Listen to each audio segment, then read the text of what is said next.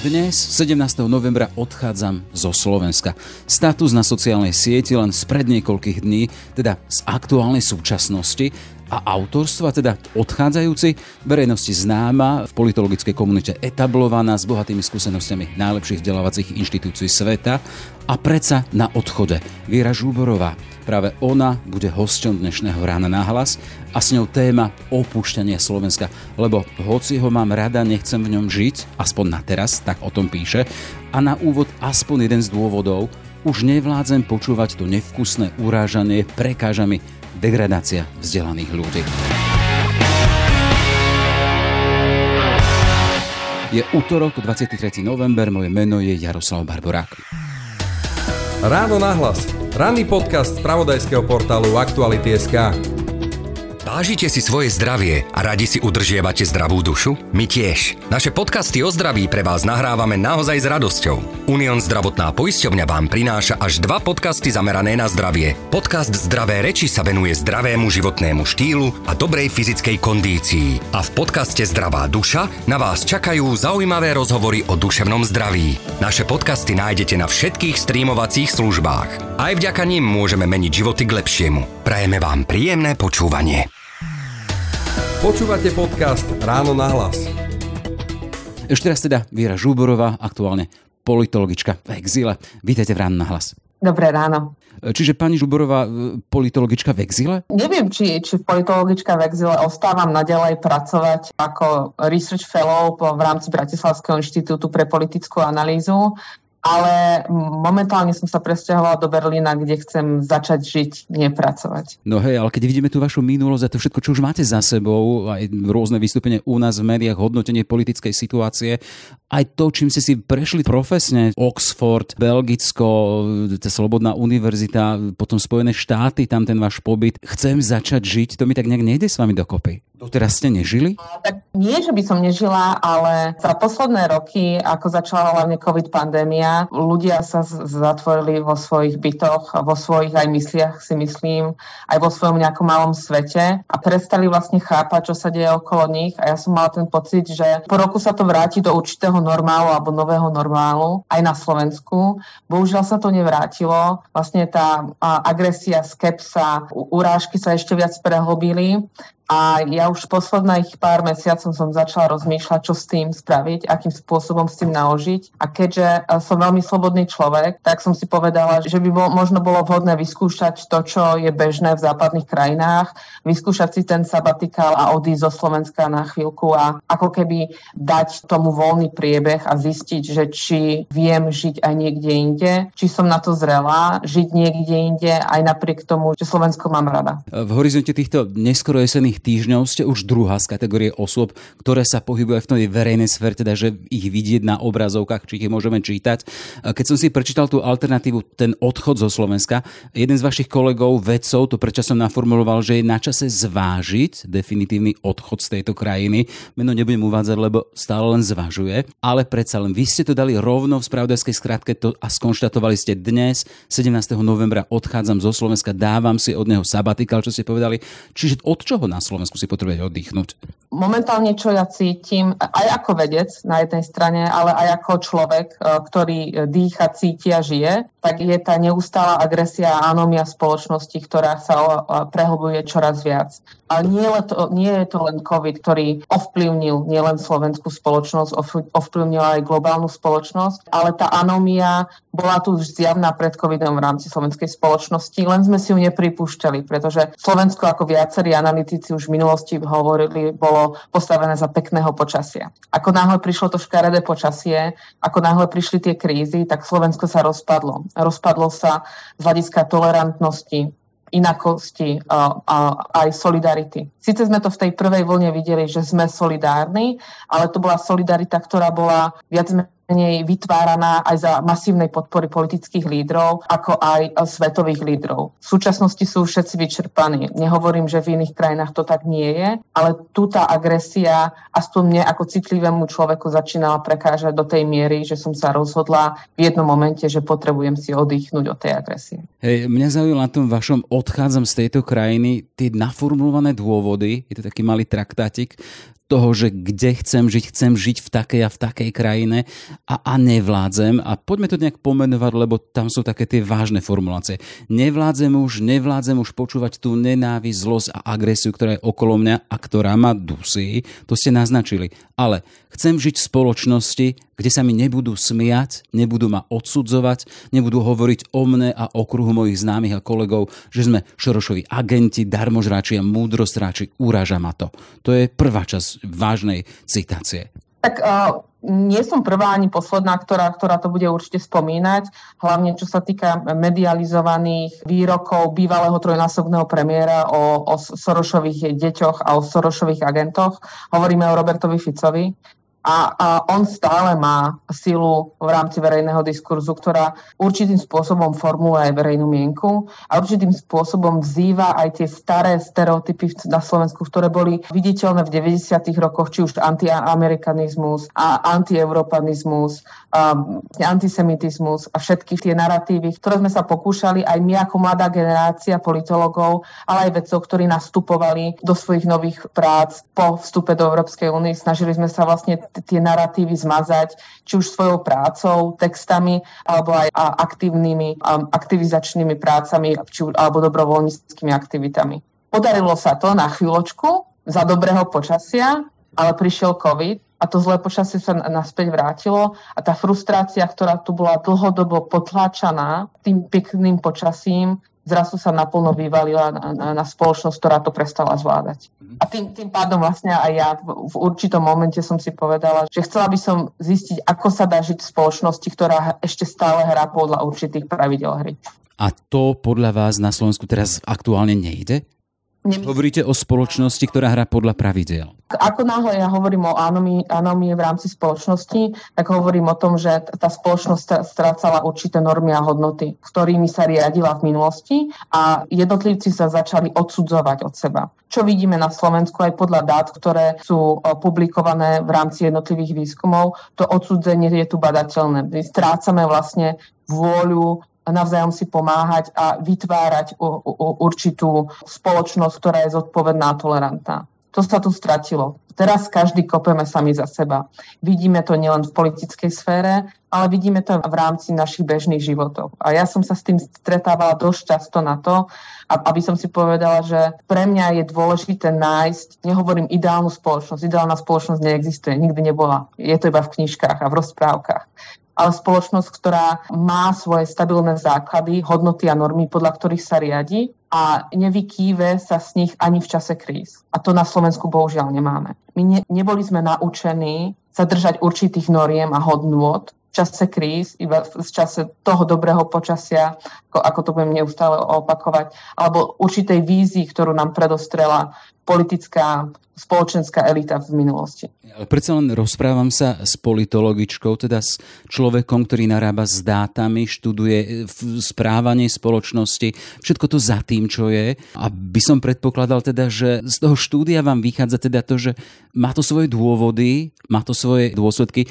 Vidíme na vás teda, že aj celkom osobné, ale predsa len budete ukazovať, ako z toho von. A vy ste teraz nezabalili ten svoj veľký profesný batôštek vedomostí a všetko, čo ste nazbieral za tie roky? Nie, nemyslím si. Práve, že človek niekedy by mal odstúpiť od, od toho objektu svojho skúpania a pozerať sa na ňo z nadhľadu.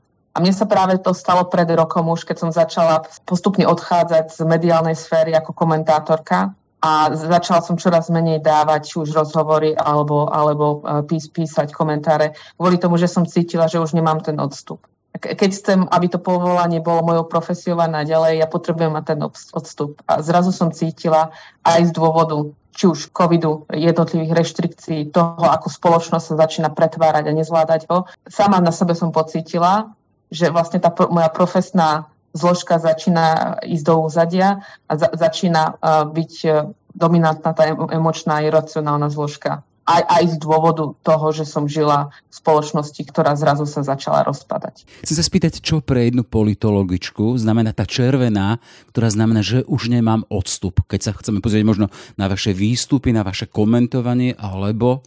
Začala som používať jazyk, ktorý nebol vhodný pre komentátora ako som sa to učila v rámci môjho štúdia.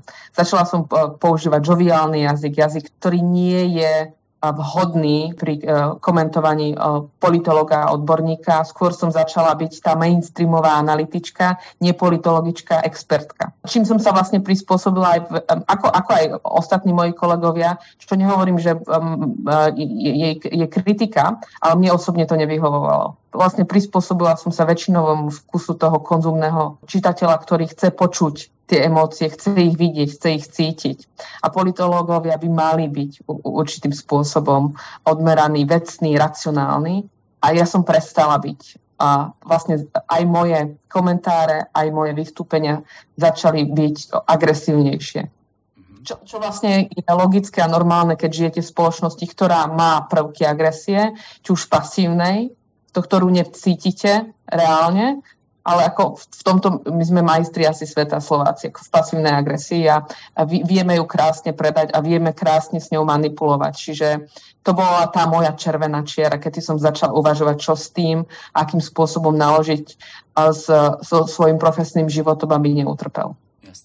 Na to treba mať aj okolie, ktoré k vám otvorené a kritické, alebo ste vyslovene došli k tomu až tým, teda tým normálnym sedliackým rozumom, že aha, dosť viera, už preháňam. Alebo tam bolo naozaj tá pomoc vášho okolia? Tak bola tam pomoc predovšetkým uh, moji známi zo zahraničia, ktorí mi nastavovali to zrkadlo racionality, hlavne z anglosaského a nemeckého prostredia. Keď sme sa rozprávali a niekedy mi bolo veľmi ťažko vysvetliť udalosti, deje, vzťahy na Slovensku, ktoré sa tu dejú, pretože oni to nechápali vlastne bolo to ich, za ich rámec vnímania nejakej slušnosti, noriem a hodnot. Čiže to, to už bolo prvé zrkadlo, keď som nedokázala vysvetliť, že niečo u nás je normálne, čo oni ani nevnímali ako koncept normality, oni to už videli ako za, za červenú čiaru, za ktorú by oni nechceli ísť a neboli ochotní. Vieme dať príklad, prepáč, že vás preuším, aby sme mali predstavu, viete dať príklad toho, čo nechápali na diani na Slovensku? Napríklad nechápali, nechápu ani doteraz, ako môže stále bývalý trojnásobný premiér poprvé byť na slobode,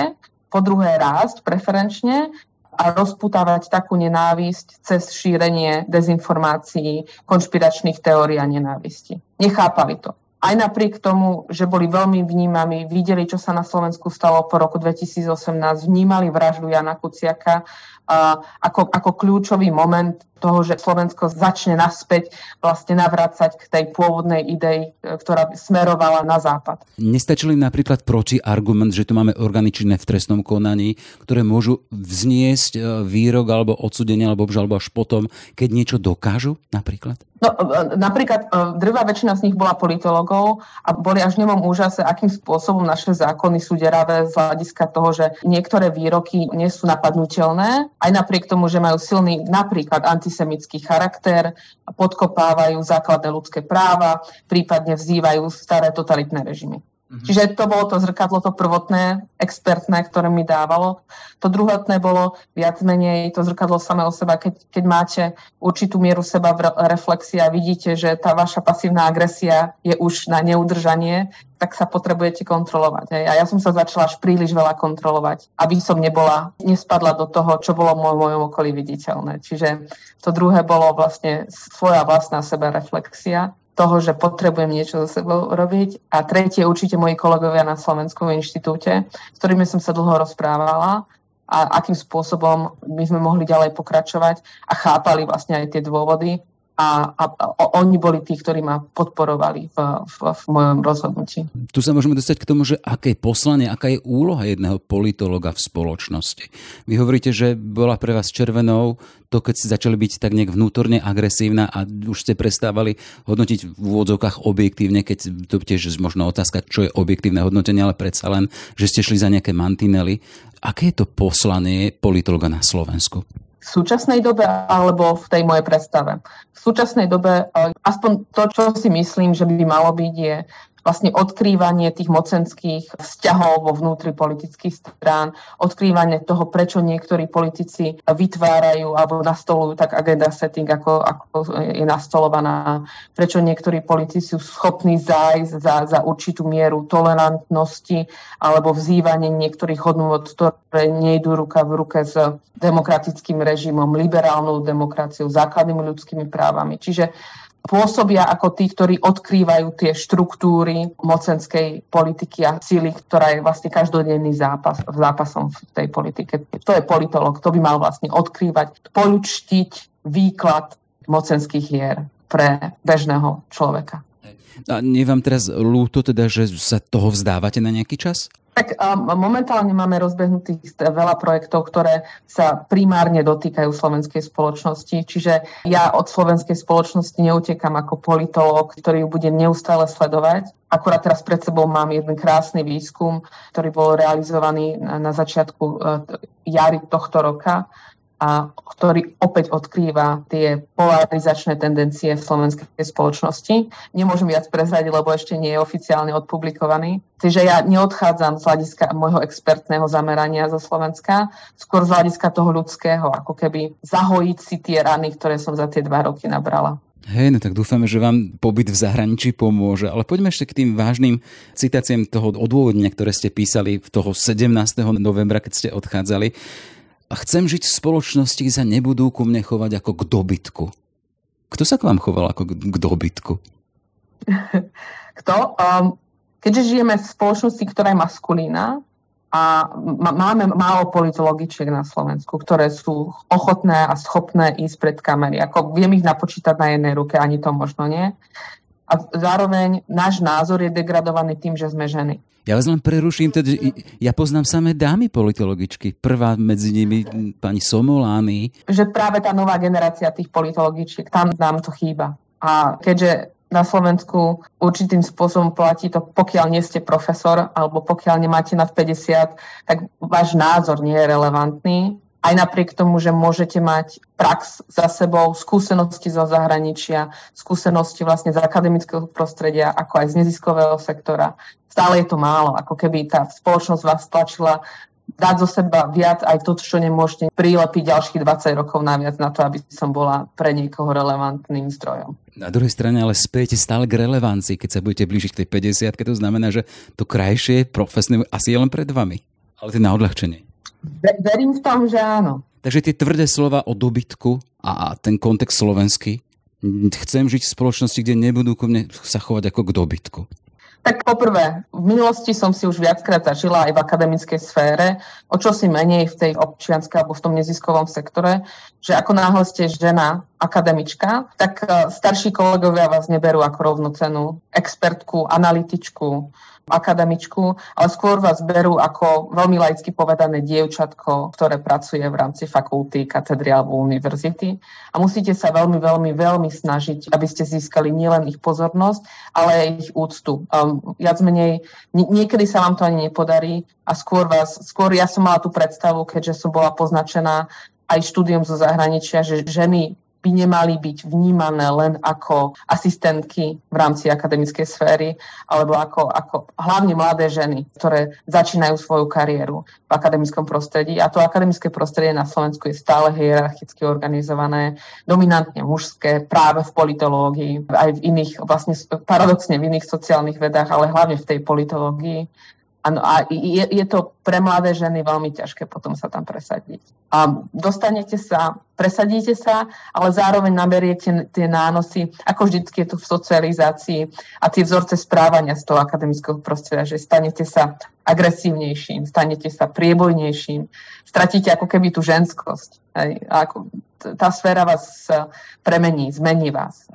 Paradoxne nie v niečom, čo si asi želáte, ale zmení vás. No a mňa začalo meniť potom už aj následne to Slovensko a to, akým spôsobom ľudia okolo mňa ma brali, vlastne ani nie brali, ale nebrali ani, ani to, akým spôsobom komunikujem, a, aký jazyk volím, ani to, akým spôsobom uh, podávam informácie. A v tomto je situácia v zahraničí iná a predpokladáte, že vám pomôže v tomto vysporiadať sa s tým slovenským kontextom, ktorý ste vnímali veľmi negatívne? Tak uh, pre mňa je to jeden veľký experiment, poprvé z hľadiska toho, že ako sociálny vedec sa pozerám na, na ten môj odchod ako určitý test tej svojej sebe reflexie, či som schopná žiť v spoločnosti, ktorá hrá podľa pravidel hry, či som ešte ja ako človek schopný to urobiť. Či, či vlastne opäť sa nenávrátim k tomu slovenskému, že známy našich známych, však to nejak skúsime inak, však sa to dá inak spraviť, však nemusíme mať na to bloček. No, tí, tie klasické príbehy, ktoré my sme boli naučení v rámci slovenskej spoločnosti žiť a vytvárať si tie vzťahy tak tradičnejšie, bez nejakých zmluvných vzťahov, bez nejakých dokumentov, bez nejakých nariadení. Čiže to je pre mňa samú test, či som schopná žiť aj v takejto spoločnosti, ktorá sa neriadi tým žovializmom a tým nepotizmom, ako som bola zvyknutá na Slovensku. A to, to druhé, či mi to pomôže? Pomôže mi to určite v tom, že získam ten obraz spoza hraníc a väčšina mojich známych, ktorí prišla naspäť na Slovensko, tak prišli s veľmi pozitívnym obrazom na Slovensko naspäť. Čiže verím, že vlastne aj ten obraz, ktorý som mala a ktorý bol určite viac menej zapríčinený tým, že som sa pohybovala v tej istej bubline, ktorá mala tie isté názory ako ja, veľmi negativistické, veľmi až apokalyptické, tak sa zmení že verím, že áno. Odišli ste do zahraničia na ten dlhodobejší pobyt alebo ten sabatikal oddychnúť si od Slovenska v čase, keď vidíme teda, že napríklad aj televízie sú plné a spravodajstvo je plné nepokojov a z tých vyspelých krajín Holandsko, Dánsko, Taliansko, Švajčiarsko, túto susedné Rakúsko, všade vidíme ulice plné nepokojov, ľudia sa búria proti obmedzeniam, ktoré na druhej strane sú mm, komunikované ako obmedzenie preto, aby sme spoločnosti zachránili. Neobávate sa toho, že idete do čohosi podobného, ako bolo na Slovensku? Osobne si myslím, že nie. Neobávam sa toho kvôli tomu, že tieto spoločnosti, o ktorých ste hovorili, oni, boli, oni majú to v DNA zvyknuté sú aj protestovať iným spôsobom, ako my sme protestovali v minulosti. Pre nich, a nehovorím priamo o týchto spoločnostiach, ale pre spoločnosti západného typu, či už keď som bola v Bruseli, pre nich protest je právo, ktoré by malo byť učené od malička. Ja som mala svojho supervízora, profesora, ktorý ma viedol a ktorý mi vlastne osvojil tú kultúru toho protestu, ktorý je úplne iný ako na Slovensku sme boli zvyknutí. Čiže tohto sa neobávam. Tam, tam to rule of law, ktoré platí, je o mnoho silnejšie ako na Slovensku. Čiže držím vám v tomto palce. No. E, ja sa chcem spýtať, keď chceme hovoriť, odkiaľ má tá zmena prísť, vy hovoríte teda, že vy to vidíte ako svoj osobný vklad do svojej budúcnosti, či ľudskej, či profesnej, ale predsa len v kontexte toho, keď vidíme, že nás len keď pozrieme na vysokú školu, koľko 30 tisíc ročne je v zahraničí, len zlomok sa vracia na Slovensko. Vy ste pedagogička, ktorá ste medzi nimi pôsobili a aj v komentároch na ten váš status dnes 17. novembra odchádzam a už nevládzem žiť na Slovensku. Bolo veľa takých teda, že e, hovoríš nám z duša, keby sme mohli, keď sme nemali záväzky, odchádzame rovnako. Tak sa vám spýtať, že kto môže potom meniť to Slovensko? Ako to vnímate?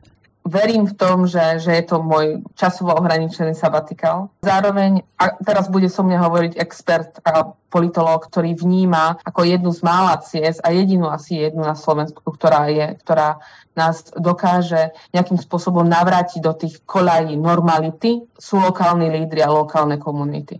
To je to, čo vždy na Slovensku platilo. To je to, čo vlastne, kde, kde sa už aj dlhodobejšie potvrdzuje, že tie lokálne komunity sú veľmi silné, familiárne, sú schopné generovať lídrov, ktorí, ktorí majú tú dôveryhodnosť bez toho, aby ju vytvárali na základe určitých finančných skupín alebo určitých marketingových ťahov. Tá komunita je tu vždycky bola aj vždycky je aj bude silná, je potrebujú ako keby na novo vybudovať a na novo vlastne začať testovať. Ideálna, nerada používam to slovo ideálna, ale ideálna v tomto prípade je demokracia, demokracia z dola na základe lo- lokálnych komunít. To je jedna z mála vecí, ktorá Slovensku môže zachrániť budúcnosť v tom, že ak chceme sa vidieť v rámci západného sveta, tak e, cez lokálne komunity a lokálnych lídorov. E, sme rok pred komunálnymi voľbami, ktoré by mali byť práve o tom, o teste toho, akí tí komunálni lídry na Slovensku sú. Uvidíme teda. Držím vám palce, zakončím tým zase z tých komentárov pod tým vašim statusom, lebo tam sa to rozvinulo vo veľkom. Drž sa, naber síly, optimizmu, skúsenosti, radosti, to je citácia. A či sa ešte vrátiš alebo nie, Slovensko vďaka tebe vždy bude lepšou krajinou, pre ktorú sa oplatí obetovať kúsok seba samého. To obetovať kúsok seba samého, to bol veľký zápas, keď ste odchádzali, alebo, alebo tam bolo hlavne to, potrebujem sa dať do poriadku ja sama? Veľmi veľký. Doteraz uh, uh, nie som schopná vlastne v sebe zlomiť to, že či som spravila správne alebo nie. Ale za každým, keď vlastne otvorím aj tie správy, aj tie, tú moju sociálnu bublinu, tak ma to utvrdzuje, že bolo správne podstúpiť ten krok. A tá moja obeta prichádza v tom, že na chvíľku si dávam pauzu. Dobre, držím vám palce. Toľko teda Viera Žuborová, známa politologička, ktorá je už pár dní v berlínskom exile. Nech sa darí a dovidenia. Ďakujem veľmi pekne, dovidenia. Všetky podcasty z pravodajského portálu Aktuality.sk nájdete na Spotify a v ďalších podcastových aplikáciách.